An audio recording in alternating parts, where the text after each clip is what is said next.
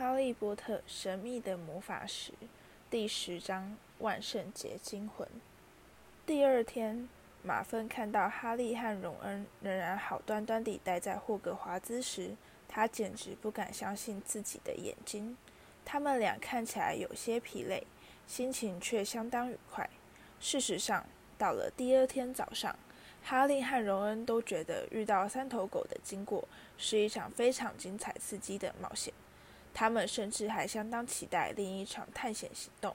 同时，哈利也把那个包裹似乎已经从古灵阁移到霍格华兹的事，巨细靡遗地告诉荣恩。两人花了许多时间猜测，究竟是什么样的东西才会需要如此严密的保护。这东西要不是非常贵重，就是非常危险。荣恩说，或者两样都是。哈利说。他们对于这个神秘物品唯一能够确定的，就是它大约两寸长，在找不到更多线索的情况下，实在也没什么好猜的。奈威和妙丽两人对于藏在三头犬和伙伴们下面的东西完全不感兴趣。奈威关心的只是永远别再靠近那条狗。妙丽拒绝再跟哈利和荣恩说话，她是那样一个嚣张跋扈。自以为无所不知的讨厌鬼，因此他们反而把这看作是一个意外的收获，至少以后耳根可以亲近一些。现在他们俩真正想做的事是找个机会向马粪报仇。一个礼拜之后，两人兴奋地发现，这样的机会竟随着早晨的邮件一同到来。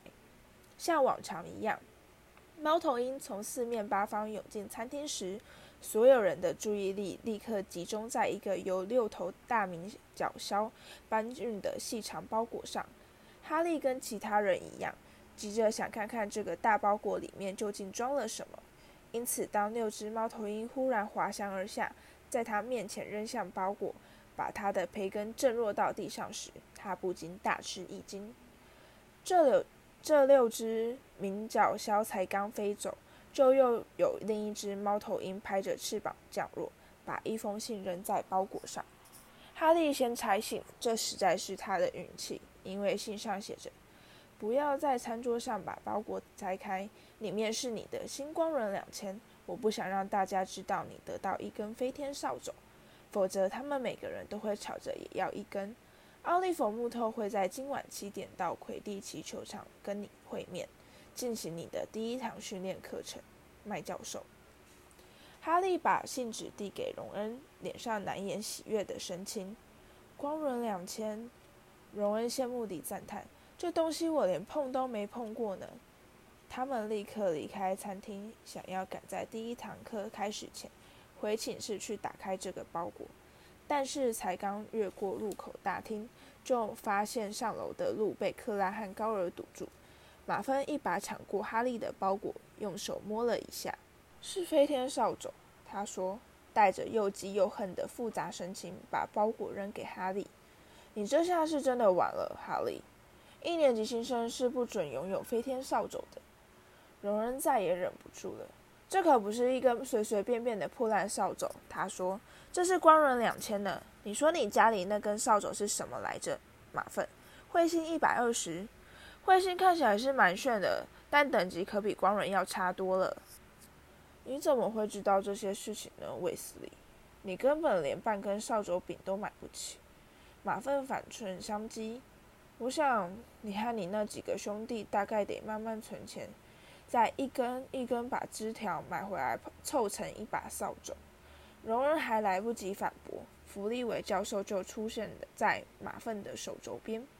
你们没吵架吧？他尖声高喊：“哈利收到一根飞天扫帚，教授。”马芬立刻告状：“啊，是的，是的，这没关系。”弗利维教授笑盈盈地望着哈利：“麦教授已经跟我解释过这个特殊状况了。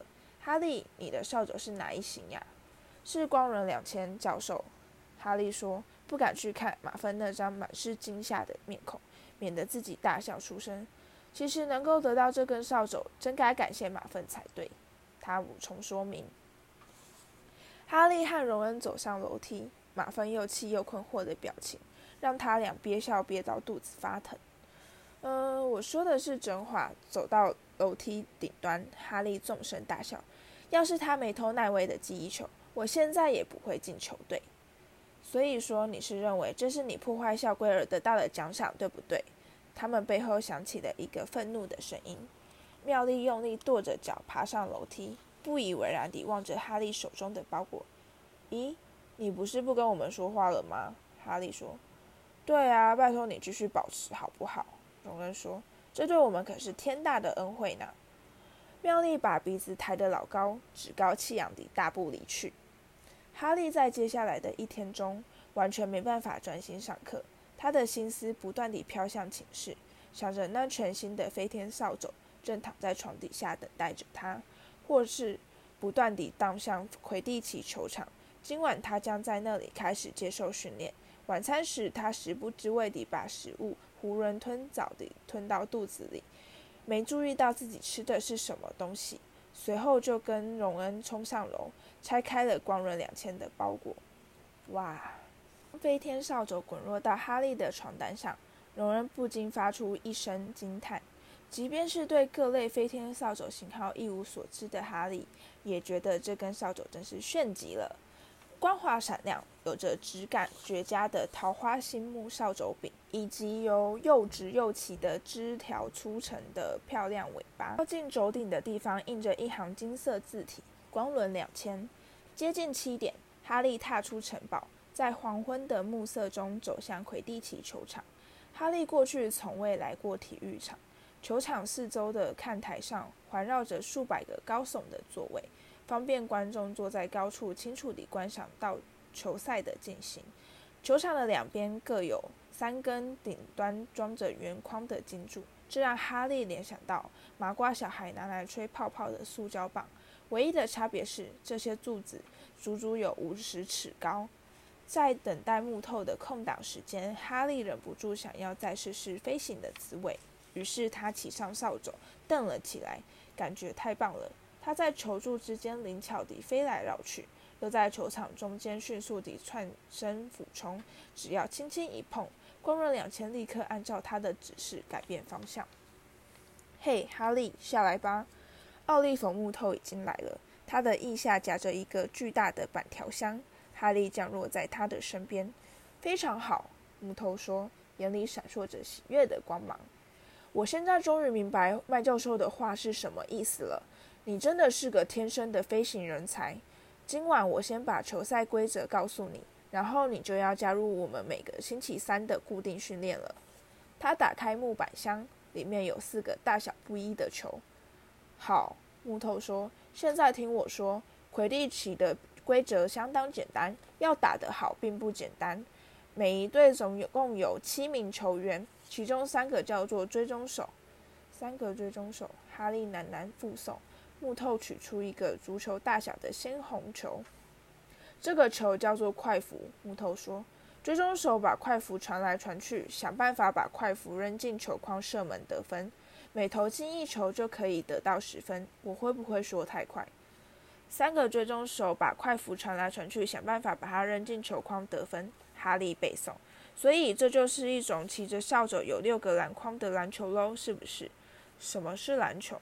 木头好奇地问道：“没事。”哈利连忙说：“好吧。”另外，每一队各有一个叫做看守手的球员。我自己就是格莱芬多的看守手。我必须在我们这边的球框附近飞来飞去，阻止别队球员射门得分。三个追踪手，一个看守手。哈利说：“他决心要把这一切记得清清楚楚。”他们玩的球叫做快服。好，我明白了。那其他这些是用来做什么的？他指着箱中剩下的三个球。我现在就要告诉你，木头说：“拿着。”他递给哈利一支小棍子，看起来有点儿像儿童小棒球的短球棒。我来告诉你伯格的用途。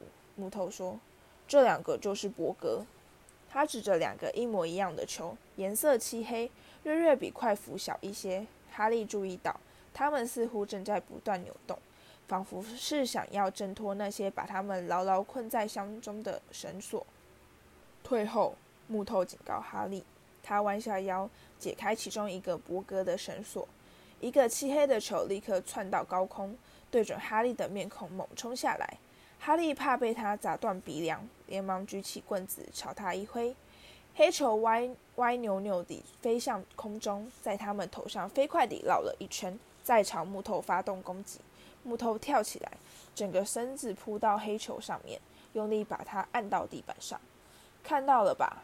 木头喘着气说，奋力将不断挣扎的伯格放回箱中，用绳子紧捆。伯格在场上冲上冲下，想要把球员从扫帚上撞下来。这就是每队都需要两名打击手的原因。卫斯理双胞胎兄弟是我们的打击手，他们负责保护我们的球员，不让伯格撞倒，再想办法把他们打到另一队那边去。所以你刚才讲的，你都记住了吗？三个追踪手负责用快辐射门得分，看守手保护住球门。打击手不让伯格伤害本队的球员。哈利一口气把他说完。非常好，木头说。呃，这个伯格以前有没有害死过人？哈利故作随意地问道。在霍格华兹没发生过，以前有一两个球员摔碎了下巴，除此之外就没有更严重的情形了。好，剩下的最后一名球员叫做搜捕手，那就是你，而你完全不用去管快斧和伯格。除非他们砸破你的脑袋，放心，伯格绝对不是卫斯理兄弟的对手。我的意思是，他们两个简直就像是一对人形伯格。木头将手伸入板条箱，取出第四个，同时也是最后一个球。跟快福和伯格比起来，这个球显得非常小，就像是一粒大胡桃。亮金色的小球还有着一对不断飞舞的小银翅膀。这个，木头说，叫做金探子。是整场比赛里最重要的一个球，要抓到它非常困难，因为它动作很快，又小的让人找不到。搜捕手的任务就是负责抓住金探子，你必须在追踪手、打击手博格和快服之间飞来飞去，想办法赶在另一队的搜捕手之前把他抓住。搜捕手只要抓到金探子，就可以替他的球队多得一百五十分，这等于是赢定了。这就是搜捕手为什么特别容易犯规。魁地奇比赛只有在金探子被抓到以后才能宣告结束，所以往往拖了好久还是无法分出胜负。我记得最长的记录是整整打了三个月，球队必须不断找候补上场，让球员至少能找时间睡一下。好了，大概就是这样，有什么问题吗？哈利摇摇头，该做什么他都了解了，只有在真正去做的时候才会晓得问题出在哪里。现在你还不能用金探子练习。木头小心翼翼地把球放进板条箱里关好。这里太黑了，说不定会把它给搞丢。我们现在暂时先用这些球让你练习一下。他从口袋里掏出一袋普通的高尔夫球。几分钟之后，他和哈利就飞到了半空中。木头用力把球扔向四面八方，让哈利练习去接。哈利从头到尾没有漏接过一球。木头非常高兴。半个钟头之后，天完全黑了，他们无法再继续练习下去。今年的魁地奇比赛冠军杯一定会刻上我们学院的名字。两人步行走回城堡途中，木头快乐地说：“就算你表现得比查理·卫斯理还要棒，我也不会觉得意外。当初如果查理没跑去追龙，他可是有资格入选英国代表队的。也许是因为太忙。”哈利现在除了要应付他所有的功课之外，每个礼拜还得抽出三个晚上参加魁地奇球队训练。因此，当他突然发现自己在霍格华兹待了两个月时，他简直不敢相信这是真的。城堡比水拉树街的房子更有家的感觉。而在学会基本课程之后，上课也开始变得越来越有趣了。圣诞节早上，他们一起来就闻到从走廊飘进来的烤南瓜香味。更棒的是，在上符咒学时，弗利维教授宣布，他们已经可以开始练习驱使东西飞起来的咒语。这是在弗利维教授小试身手，让奈威的蟾蜍在教室中飞了一圈以后，大家全都迫不及待想要学会的热门招数。弗利维教授把全班分成两人一组来进行练习。哈利的伙伴是西莫菲尼甘。这让他松了一大口气，因为奈威一直满脸期盼地盯着他看。然而，荣恩却不幸跟妙丽·格兰杰分到同一组，使得这两个人都气得要命。在哈利收到飞天扫帚的那天之后，妙丽就再也没跟他们说过一句话。现在大家不要忘了，我们曾经练习过漂亮的手腕动作。弗利维教授尖声叫着，他跟往常一样坐在他的书堆上面，挥和弹，记住，挥和弹。再来就是如何把咒语说的既正确又清楚，这点也是非常重要。千万别忘了巴鲁夫巫师的惨痛教训。他不小心把“滋”念成“丝”，结果就发现自己躺到了地板上，胸口坐着一头大水牛。这真的是非常困难。哈利和西莫不断地挥和弹，那片应该飞起来的羽毛，却依然纹风不动地躺在桌面上。西莫气得失去耐心，用魔杖戳羽毛，羽毛烧了起来。哈利只好赶紧脱下帽子灭火。隔壁桌的荣恩运气也好不到哪儿去。温加颠拉维阿萨，他喊道，两条手墙壁像风车似的挥个不停。你念的不对，哈利听到妙丽粗声粗气地说：“应该是温加颠拉维阿萨。”加这个字要拖长，把每一个音节好好念清楚。既然你这么棒，干脆你自己来好了。荣儿没好气地吼回去。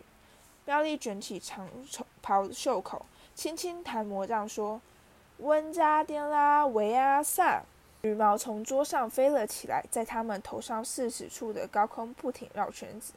哦，太棒了！弗利维教授拍着手喊：“大家快看，妙丽小姐成功了！”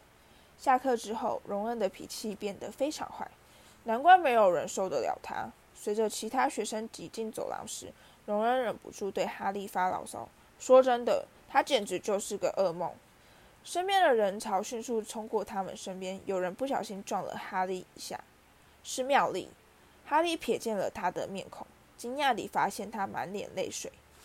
大概他听到你说的话了，那又怎样？荣恩说，但他的表情有些不安。他自己一定也早就发现，他根本连一个朋友也没有。下一堂课，妙丽并没有出现，接下来的整个下午也都不见踪影。他们前往餐厅去参加万圣节宴会时，哈利和荣恩无意间听到巴蒂告诉他的朋友文达布朗，妙丽现在正躲在女生厕所里哭，说她想要一个人静一静。荣恩的表情变得比刚才更加不自在。但是没过多久，大家踏进餐厅时，里面炫目的万圣节装饰令他们顿时把妙丽的事抛到九霄云外。一千只蝙蝠拍着翅膀从墙壁和天花板飞出来，另外还有一千只蝙蝠像一片黑压压的云层在餐桌上方飞来扑去，把南瓜里的蜡烛扫得噼啪作响。晚宴的餐点就跟开学宴会时那样，突然从盘子里凭空冒了出来。哈利忙着把一个连皮煮的马铃薯盛进自己的餐盘时，奎诺教授突然气急败坏地冲进餐厅。他的头巾歪向一边，脸上带着吓得半死的表情。所有的人都抬起头来，望着他跑到邓布利多教授椅子旁边，颓然地趴在餐桌边，喘着气说：“山怪在地牢里，我想应该向你通报一声。”然后就倒在地上昏死过去。餐厅里一阵骚动，邓布利多的魔杖一连爆出了好几串紫色鞭炮，才让大家安静下来。局长们。他沉声喝道：“立刻把自己学院的学生全部带回寝室。”派系一听到命令，立刻如鱼得水地大展身手：“跟我来，大家聚在一起，不要分开。一年级生，只要你们听从我的指令，就不用害怕山怪。现在跟紧我，让开！一年级生要从这里通过，借过，我是级长。”山怪怎么可能会跑得进来？大伙爬上楼梯时。问哈利问：“你别问我，山怪通常都是很笨的。”荣恩说：“说不定是皮皮鬼故意把它放进来，想在万圣节跟我们开个玩笑。”途中，他们遇到了些团队各往各的方向跑，在用力挤过一堆满脸困惑的克夫帕夫学生时，哈利突然抓住荣恩的手臂：“我刚刚才想到，妙丽，他怎么了？他不晓得山怪的事。”荣恩咬着嘴唇。哦，好吧，他说，最好别让我派西发现。两人俯下身来，偷偷潜入一群往反方向走去的赫夫帕夫生，再悄悄溜到一条无人的长廊，快步跑向女生厕所。才绕过转角，就听到后面传来一阵急促的脚步声。是派西。荣恩低喝一声，连忙拉着哈利躲到一尊很大的狮身鹰面怪兽石像后面。然而，当他们定下心来凝神细看，出现在他们眼前的并不是派西，而是史内普。他急匆匆地穿越走廊，随即失去踪影。他在干什么？哈利低声说：“他为什么不和其他老师一起到地牢里去抓山怪？”这我怎么知道？两人尽可能不发出声音，蹑手蹑脚地跟着史内普越行越远的脚步声，踏入下一条长廊。他是往三楼走廊的方向，哈利说。但荣恩却突然举起手来，要他暂时停下脚步。你有没有闻到一股味道？哈利用力一吸，一股恶心的臭味直窜鼻孔，闻起来好像是臭袜子加上很久没清理的公厕尿骚味。接着他们就听到了。一阵低沉的怒吼和巨脚跺向地面的沉重脚步声。哈利指着在左方一条通道的尽头，有个巨大的影子正朝着他们的方向走来。两人赶紧退到阴暗的角落，望着他踏进一片明亮的月光。那是一幅恐怖至极的画面。他足足有十二尺高，皮肤是暗沉的花岗岩灰。如巨石般庞大且肌肉暴突的躯体上，镶着一个椰子似的小秃头。它有着树干般粗壮的短腿和扁平粗硬的脚，身上散发出可怕的臭味。他的手里握着一根大木棍，因为手臂过长，木棍一直拖在地上。山怪停在一扇门前，仔细张望着室内。他摇摇长耳朵，用他的小脑袋想了一会儿。低头弯腰地慢慢走进房间，钥匙就插在门上。哈利低声说：“我们可以把它锁在里面。”好主意，龙人紧张地说。在他们沿着墙壁慢慢挪向那扇敞开的门，唇干舌燥地暗暗祈祷：山怪千万别赶在这时候走出来。哈利纵身一跳，一把抓住钥匙，砰的一声关上大门，锁上。太好了！带着胜利的兴奋心情。两人沿着通道往回跑，才刚到转角，就听到了让他们几乎心跳停止的声音，一声高亢、就恐惧的尖叫。声音的来源正是他们刚才锁上的房间。哦，不妙！荣恩的颜色变得跟血腥伯爵一样惨白。那是女生厕所，哈利屏气说。妙丽！他们异口同声地喊。他们实在不想这么做，但除此之外，他们还有什么选择呢？两个人连忙掉过头，全速冲向那扇门，在慌乱中摸索着转动钥匙。哈利拉开门，然后一起跑了进去。妙丽瑟缩地缩贴在对面的墙边，看起来好像就快要昏倒了。山怪正朝他走去，边走边敲掉墙边的水槽，转移他的目标。哈利气急败坏地对荣恩说。抓起一个掉落的水龙头，用尽全力扔到墙上。山怪在距离妙丽只有几尺远的地方停下脚步。他笨拙地转过身来，傻乎乎地连连眨眼，想要看清楚究竟是谁弄出这么大的声音。那对难看的小眼睛瞥见了哈利，他迟疑一会儿，就转移目标，举起木棍走向哈利。喂，小豆子笨脑袋！荣恩在房间另一边大喊。把一根金属水管扔到山怪身上，山怪似乎完全没发觉那根砸到肩膀上的水管，但是听到了叫喊声，他再度停下脚步，把他那丑陋的大猪鼻转向隆恩。哈利赶紧把握这个机会，从他身边绕过去。快跑啊，快跑啊！哈利对妙丽喊着，拼命拉着他跑向门口，可是他动不了，依然紧贴在墙壁上。惊恐地张着嘴，吵闹的喊叫和回声似乎激怒了山怪。他大声咆哮，朝荣恩发动攻击。他的距离最近，无路可逃。紧接着，哈利做了一件非常勇敢也非常愚昧的事。他飞快地冲向前方，一跃而起，从背后抱住山怪的脖子。山怪感觉不到挂在他背后的哈利，但即使是超级迟钝的山怪，也不可能会忽略一根插进自己鼻孔里的长棍。哈利在跳起来的时候，手里依然握着他的魔杖，此时正好不偏不倚地戳进山怪的鼻孔里。山怪痛得大声嚎叫，奋力扭动身躯，发狂地挥动手中的木棍，在他背上还挂着紧抱着他不放的哈利。现在，山怪随时都可能会把哈利甩开，或用木棍敲破他的脑袋。妙丽早就吓得瘫在地上。荣恩掏出自己的魔杖，在他还不知道该怎么做的时候，就听到自己大声吼出脑中想到的第一个咒语：“温加迪拉维阿萨。”山怪手中的木棍立刻飞了出去，不断地向上穿升，在高空缓缓画出一道弧线，然后朝下坠落，带着一声令人作呕的碎裂声，砸到它主人的头顶上。山怪在原地摇晃了一会儿，砰的一声扑倒在地，把整个房间震得连连震动。哈利站了起来，他浑身发抖，气都喘不过来。荣恩依然高举魔杖，站在原处。呆呆地望着自己所造成的后果。最先开口说话的是妙丽：“他死了吗？”“我想没有。”哈利说，“他应该只是被打昏了。”他弯下腰，把他的魔杖从山怪鼻中拔出来。魔杖上面覆盖着一层看起来像是起疙瘩的灰色粘胶。呃，山怪鼻屎。他用山怪的裤子把魔杖擦干净。外面突然响起乒乒乓乓的砰门声和急促的脚步声，他们三个人吓得立刻抬起头来。他们刚才并没有意识到自己是多么吵闹，但楼下必然有某个人听到了响亮的碰撞声和山怪的咆哮。不久之后，麦教授就闯进房间，史内普紧跟在他后面。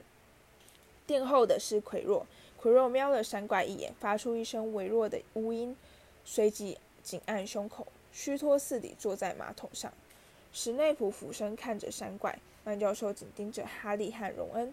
哈利从来没看过他这么愤怒，他的嘴唇气得发白。原先抱着替格莱芬多赢得五十分的希望，也就此从哈利的脑袋中迅速消失。